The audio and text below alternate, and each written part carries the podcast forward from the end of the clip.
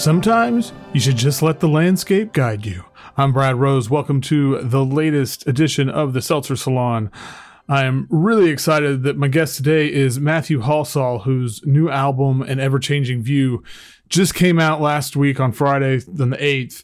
And it is, is, is a really beautiful record. I, it kind of it caught me a little off guard because you know I think when I think of Matthew, I think of his trumpet playing and uh, is you know the first thing that comes to mind. He's I mean he's a fantastic composer and a lot of things, but the the thing that really stands out or that I keep that my brain keeps going back to when I when I listen to an ever changing view or like after I've listened to it, I'm thinking about it is just the beautiful percussion on it because there's there's so many different kinds of percussive elements and instruments and it's it gives it this really unique sound palette and it, it, it just becomes this really rich and inviting world and so he talks a lot. We we'll get into this on the interview. Like you know, he was inspired by where he was writing at these different landscapes and these houses he was staying in, and and just the stories about some of the the instrument builders that he worked with or the, the musicians he worked with, and and then just because this whole the album and the whole thing is this really cohesive all around project. The the cover is this beautiful custom made tapestry and the fonts and everything on the record sleeve that go with it were custom made and and it all just kind of feeds off of each other to create this really full and inviting immersive world. And so I was really excited to talk to him. Um, he has got a great ensemble together, and they've got a bunch of shows coming up tomorrow. They're in Newcastle at the Wylam Brewery. Uh, this is, and then the big one is September 21st at Royal Albert Hall. If you can get out to see him, check out his website that's got all the tour dates. I can't imagine it's going to be anything less than fantastic. But I hope you enjoy the interview, and I hope you check out the album.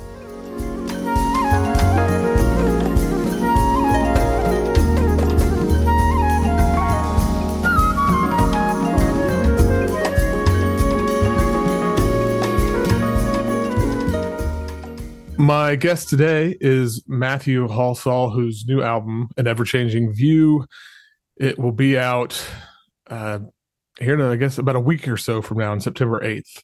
So, Matthew, how's it going today? Uh, really good. Yeah. Thank you. Um, one of the first things I'd kind of love to hear more about is it, you talked about in the description the the places you were staying when you were composing and creating this album and it just it, it sounded very enticing and very interesting. And I, I'm so I'm curious about that specifically but also kind of more generally from that like how place is or can be an influence on your work. Yeah. I mean uh, i've i guess when i was thinking about how to approach making a new album i was definitely keen to have a fresh starting point. Um, so at first, I was thinking maybe one location. And so I spent a lot of time looking for houses with interesting architecture and, and beautiful views of nature and the sea. I love being by the sea. There's something immediately, I think mm-hmm. my breathing and everything changes this big open space and this calmness and the sort of sound of the waves. So, yeah. so I started looking, and there's a couple of sort of sites that I use. Like uh, I'm quite into the sort of Bauhaus era of kind of architecture and stuff. And there's a site called Wow House, um, mm. and uh, they also share places you can stay as well as um, kind of places that are for sale and stuff. And I, I can't really afford to buy any of the ones that are for sale, so I thought I'll stay in one instead. Yeah. Um, so yeah, I found this one. It's a 1950s modernist house uh, in the north east of England, um, and you sort of see the North Sea from from the house. Basically, the wow. the uh, kind of living room, dining room, and sort of kitchen area. Basically, it's a detached house with windows either side and, and incredible views and natural light.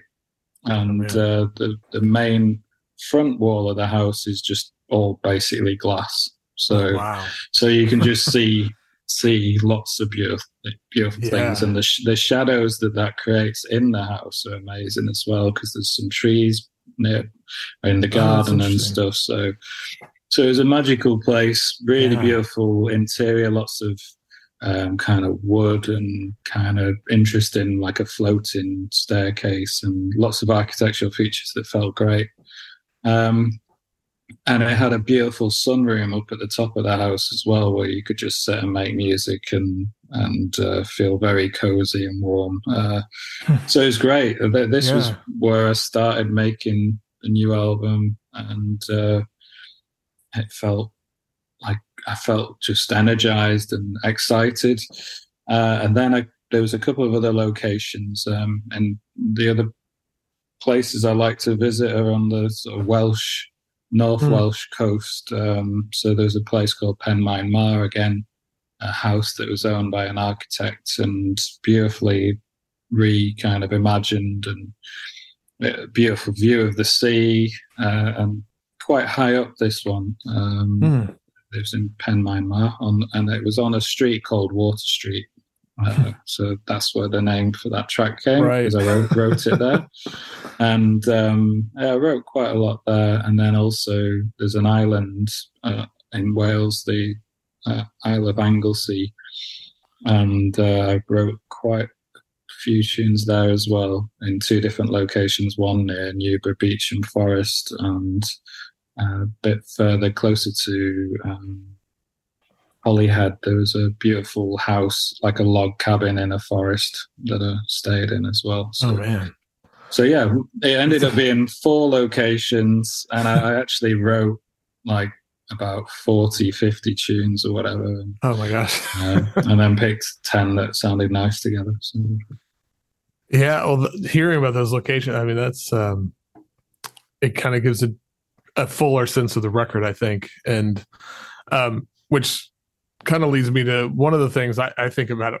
I think about this a lot, but this album really was doing this for me. Like it, it really kind of creates these spaces and these sort of almost new worlds to me, where it feels like it feels like reality is kind of suspended for a period of time, and you're kind of just it gives this space for listeners to sort of escape to and i'm curious like how you think about like sort of the transportive power of music in that way and and sound and and like how you try to bring that to your music I mean, 100% uh, for me, music can be like a magical portal. Uh, Mhm. And when you put, uh, in particular, I like wearing headphones because you sort of, the outside world disappears and, and you just have this beautiful Yeah. stereo sonic world, uh, you know, that you can zone into. And I think that there's definitely instruments and scales and, and kind of ways of recording things that create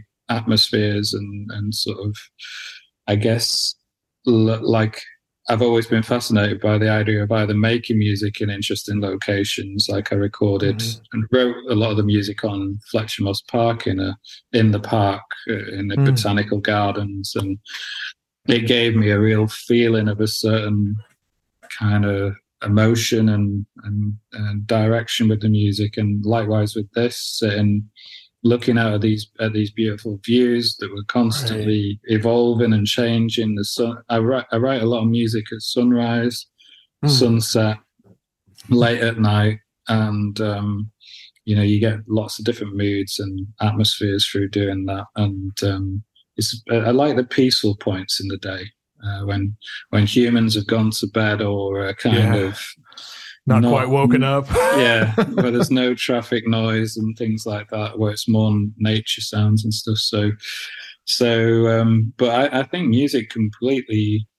Sometimes I like just listening to things like the ambient sounds of tropical rainforest and jungles Yes. and making music. I did that on the Salute to the Sun album. Like a lot of the music was written whilst listening to like two or three hours of YouTube field recordings. of- Yeah. of and I just find I find it really interesting how you can react to certain spaces and sounds. So, Yeah, no, that's you're speaking my language. I love I love stuff like that and I love the way that I don't know, sound to me has this ability unlike many other mediums where it can just create an entire world like in an instant with and and this music like I said it really I felt really transportive. I was I was kind of surprised. Like I didn't know what to expect. Like I read the description of it, and then hearing it, it it just yeah, it really, I found it really affecting. So, um, one of the things you kind of mentioned this, but um, you talked about how like different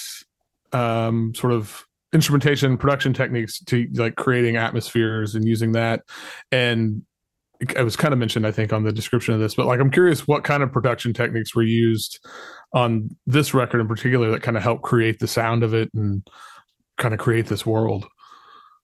Well i think i'd um i've been obsessed with percussion for a long time. Um i worked with two fantastic percussionists uh, jack mccarthy and sam bell uh, who played predominantly congas, but lots of other little bits on the music when uh, mm-hmm. uh, when we were in the studio.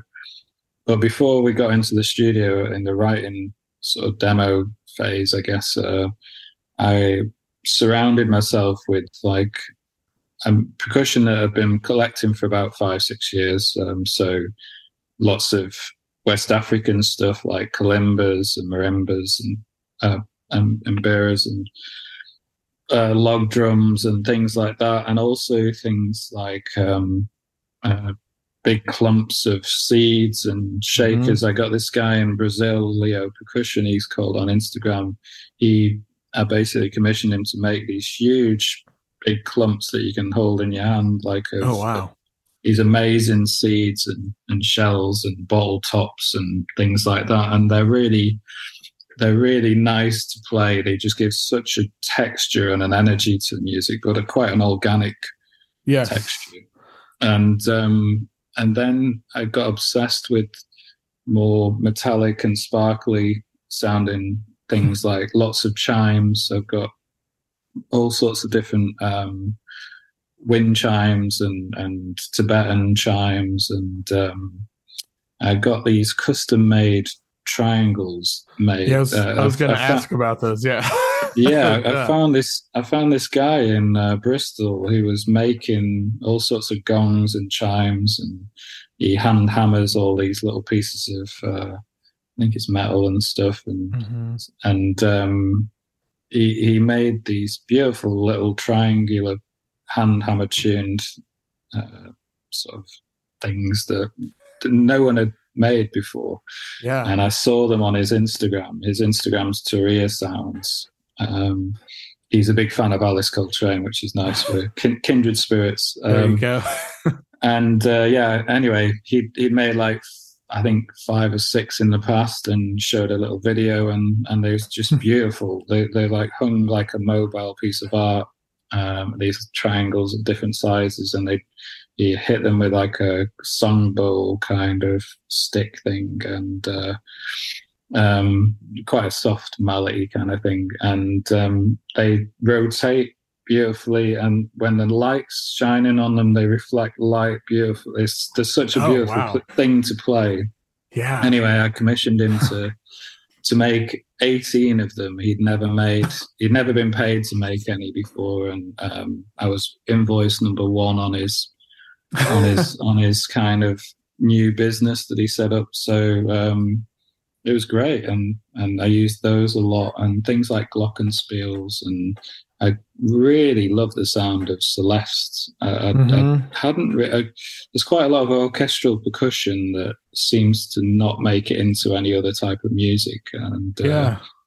I found this guy in Manchester that was a percussionist for the like the BBC Philharmonic Orchestra and all sorts of people, and he has this huge lockup, like with like it's like two free garages full of oh my gosh, oh my god, and, uh, and he he happened to have a five octave Celeste, uh, which oh I god. borrowed as uh, well. I paid, I rented a little bit, uh, and it, it, was amazing. So lots of things like that were yeah, the sort of, and uh, the way I saw the sparkly things was like when I was looking out the window, I was I was looking at the sea and the way the sun reflected on the water, and mm-hmm. I was mm-hmm. thinking that the more metallic things like chimes and stuff represented that constant organic kind of free flowing sparkle of, mm-hmm. of, sunlight on water and then I guess the seeds represented like shaking seeds and things represented the forests and the sort of trees and the kind of earthy yeah things. Um, and then uh, you know the double bass definitely it has an earthy a warmth to it and a kind of energy to it that was really important. And then things like the harp and the piano, I tried to use more in a way that represented things like the tide and the wind and and things like that. So there was a visual and audio sort of right like thing going on. So. Yeah, no, I I really love that description of I I can see like light moving off the water and hear those sound like that's that's fantastic. Um, uh, what you mentioned this obsession with percussive instruments, like where did that when did that happen? Like where did that come from? Just I think yeah, just from working with fantastic percussionists in my band for for many many years. I think at least eight years I've been working with them, and and I think percussion's a fast being a percussionist is sort of a very like underrated thing because yeah. the amount of instruments that they all have percussionists right. like if you think of a drummer or, or you know piano player or whatever they have a piano and right maybe maybe fender rhodes or whatever but like a percussionist has literally a garage full of right. things that they take on and, and use in different uh, situations. Um, and, and I just find them amazing. They're like the yeah. most multi kind of functional kind of interesting people to work with. So I would spend ages like in this treasure trove of, of percussion in, in people's houses and garages and like where's this come from how do i get this What's right this? um, yeah that's how it evolved the curiosity and then it and then it started to become when i was making a new record i was like this would be really good to just to start trying to make music from a different angle like because when you know i used to compose predominantly on the piano because uh-huh. um, i find it a very easy quick way of you know you've got bass lines low left hand, main melodies right hand. Then you you know you can use both hands to make the chords right. and things. So, but I found that after maybe 13 years of making records, that my hands would automatically go to certain places on the piano and want to play certain scales and want to play yeah. certain chords. So I, I, definitely felt like I needed something different. Uh, limitations like the kalimba I used has 17 notes. Um, on one side, it's the white notes of the piano. On the other side, it's the black notes, and it and it's very limiting because you essentially play it with your two thumbs. Right. So so it's a it's it's a whole different starting point to making a record. Um, and then the log drum only has six notes, and um, all of these restrictions sort of what was interesting was they kind of uh, created rhythmic energy and melodic melodic energy um, in a different way to how I would approach the piano. I wouldn't necessarily play the piano in a rhythmical way, the same way, like in right. terms of the foundations. So, yeah, it's it's great. Yeah, that's I I love the percussion on the record. Is it's like the thing that really kind of stood out to me. It just adds so much life to it, and um, yeah, it's really fantastic. Um, can can you tell me more about uh, what this is?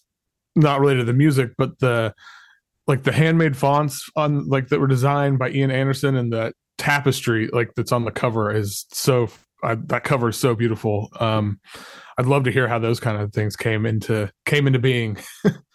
yeah, well, I guess uh, having been on a bit of a roll with commissioning the percussion to be made, uh, I decided it would be really good fun to commission someone to make some sort of tapestry. Uh, I, am I'm, I'm very much I, I, love textiles and the textures of mm-hmm. fabrics and the organicness of kind of wool. Uh, I grew up, you know, grew, growing up near Manchester mm. and living in Manchester. It's like cotton city basically. Um, the history of, uh, and there's lots of wool, like Welsh wool, where I was staying in Wales and they have beautiful Welsh fabrics and wools, and right. So I, I kind of liked this idea of commissioning someone to make something quite organic, lots of texture, lots of playfulness.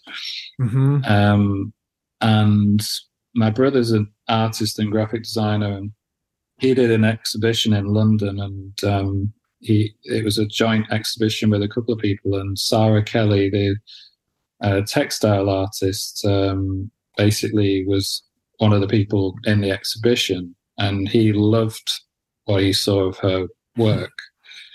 And I was asking him, saying, "Who who do you think I can get to do some sort of Anni Albers Bauhaus tapestry sort of thing?" And he was like, "Well, I think this uh, female artist Sarah Kelly is really good. You should check her Instagram out." And then I checked her Instagram, and she was at that point she just got back from West Africa, where oh, wow. she'd been doing a project part of the Anni Albers Foundation um, in Senegal where she was working in this beautiful um, village in this this kind of uh, I guess you call it some sort of hut, organically made hut.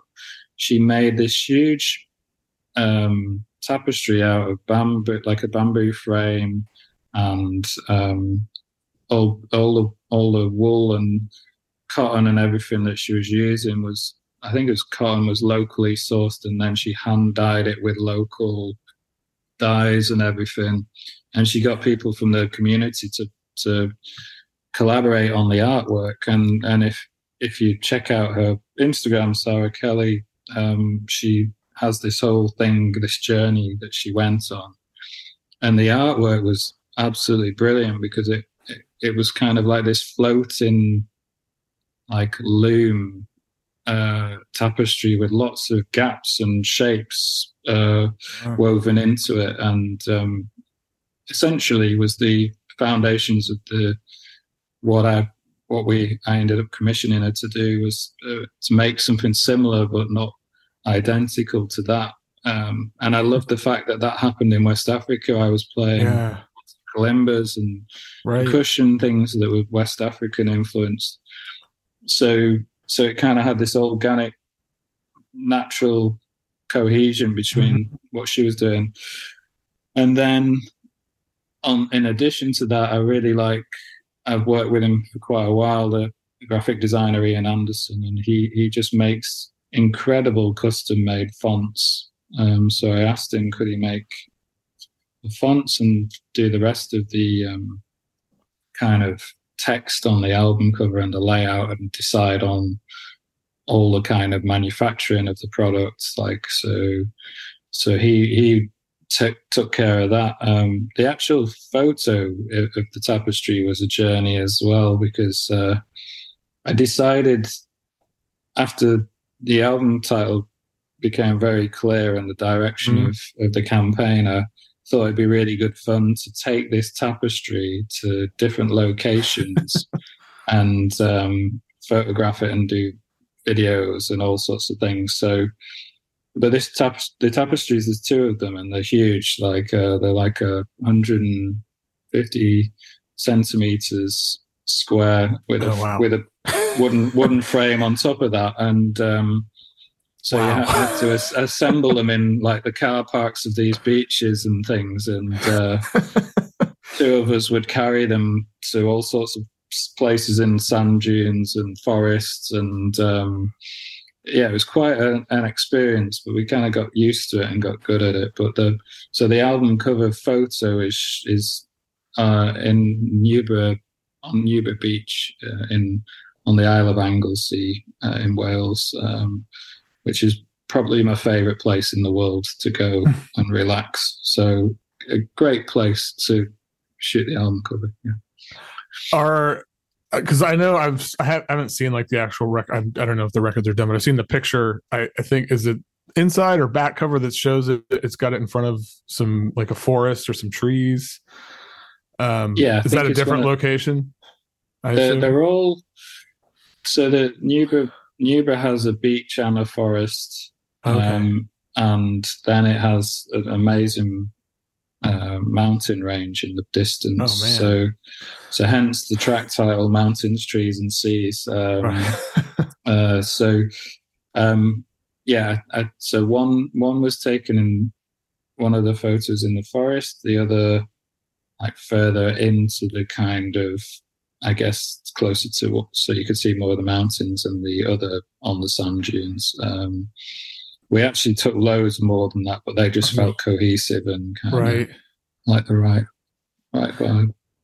Yeah, I, all the all the visuals and stuff with the the t-shirts with that design on it look incredible too. Um, it's yeah, it, the whole package is just it's so cohesive is a is the right word. The music, all of it just feels like like I said, it feels like this self-contained world entirely of which is awesome. I mean, that's yeah. So Yeah, it was a lot Um, of a lot of fun making it, and uh, all the artists collaborating with people is something Yeah. I, I love doing. I really Yeah, and it sounds like you got. I mean, it's. I love to like you were collaborating with other musicians, with instrument makers, with you know textile, like getting to like collaborate like across disciplines. To me, it's even more. That's even more exciting because it just expands that world of the whole, you know, the whole process and project.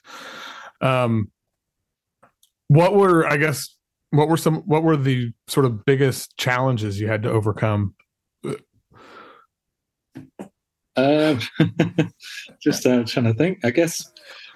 Um, I think, in, in a funny way, sometimes I think that the mixing of the album probably was was one of the most epic parts of the journey. The, rec- the recording and making the music and is always really fun right and and probably my happiest point. Uh, and then mixing and editing and finalizing things is always a little bit because I, I actually have the music. I sit on the music for quite a long time. I like to detach myself from being the artist and become a listener uh, at a certain point. Um, and and it normally happens just before the mixing phase. I kind of have a big break, leave all the music, and then I come back to it, and I'm like, okay, this is the record. These are the tracks, and and this is what we're going to mix, and then.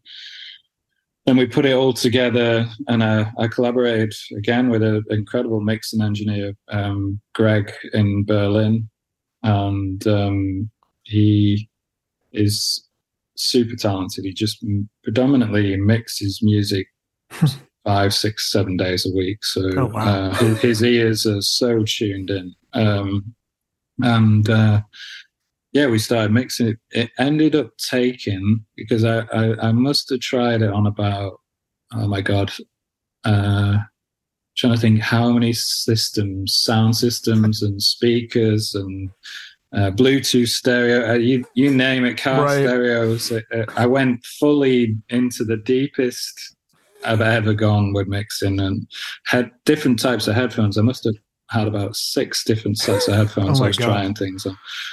And uh, it took about nearly a month of solid kind of mixing to to get it to where I was happy. Uh, I wanted stereo kind of imagery to be perfect. I wanted the ambience, the sort of reverbs and things to be really perfect. Mhm. Uh, you know, EQs and and everything just took forever, like uh, automating individual instruments and stuff. Uh, well, it was it was worth it, and and then everything else. I mean, I guess the artwork wasn't was a pretty epic journey to to um, to carry those tapestries to to commission them to then to get to the point where they were physical things that I picked up, and then and then to take them to places and photograph them, and and then try and figure it out. Yeah, it was, it was quite a challenging journey in some ways, but I kind of feel probably it's the most.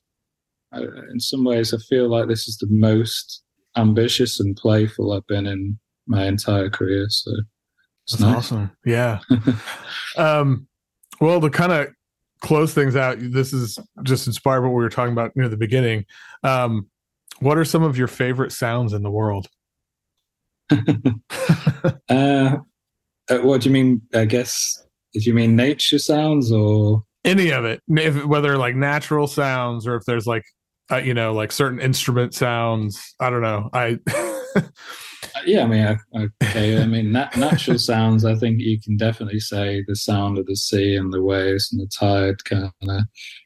Uh, it is really interesting and beautiful and therapeutic. It, it, certainly helps me with my breathing and stuff. But then I, I love things like I like, I guess, mobile types of percussion that are not necessarily for music, but like things that are hung outside, like wind chimes, mm. actual wind chimes that just, when the wind blows, they just make these beautiful organic floating sounds. Uh, we have one in our back garden, and it's quite windy in Manchester, so uh, it's like this beautiful bamboo chime, and it just yeah. makes these really nice sounds. You really feel the weather and hear hear it kind of uh, things like that. But I, I, love harp, and I love. I think I, I always, in a funny way, when I'm composing, wish I played flute instead of trumpet because I love the height and the lightness of flute and the, the kind of the way it floats. I, I, always see it a little bit like clouds or like mm. the hmm. wind, or I don't know. I, I, have a very clear vision of, of what a what a flute can be visually. Um, so yeah, yeah. flute has become one of my absolute favorite instruments the last I don't know five six years. Um, I got yeah. I've I've been on a I've been completely obsessed with James Newton the last few years, and like yeah, nice one of the greatest. But yeah, I mean, the, the other thing with the flute is like percussion. There's about when you dig deep into it, there's so many different types of flute, yeah. like uh, the you know, Bansuri flutes and nasal flutes, and uh, God, uh, I mean, the list is incredible. Like, yeah. uh, so that's a whole other obsession. You could just go down a.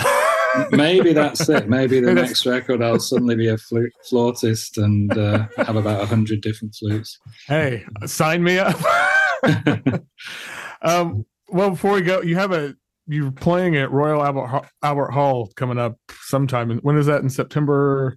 Yeah, it's twenty first September. So okay. biggest biggest show I've ever done actually. So uh, wow, how uh, you well, feeling well, about it? yeah. uh, I'm feeling good actually. Yeah. I, have been I, I, I like having big shows because they like I I get into a bit of a kind of rocky training where I go to the gym and practice nice. harder than I've ever been practicing and really, really psych myself up. So it's it's kind of it's energized me and focused me uh, in in the best possible way. So that's that's awesome. Well, good luck and thanks again for doing this. And I'm like I said, I really love the new record and I hope people check it out. Thank you.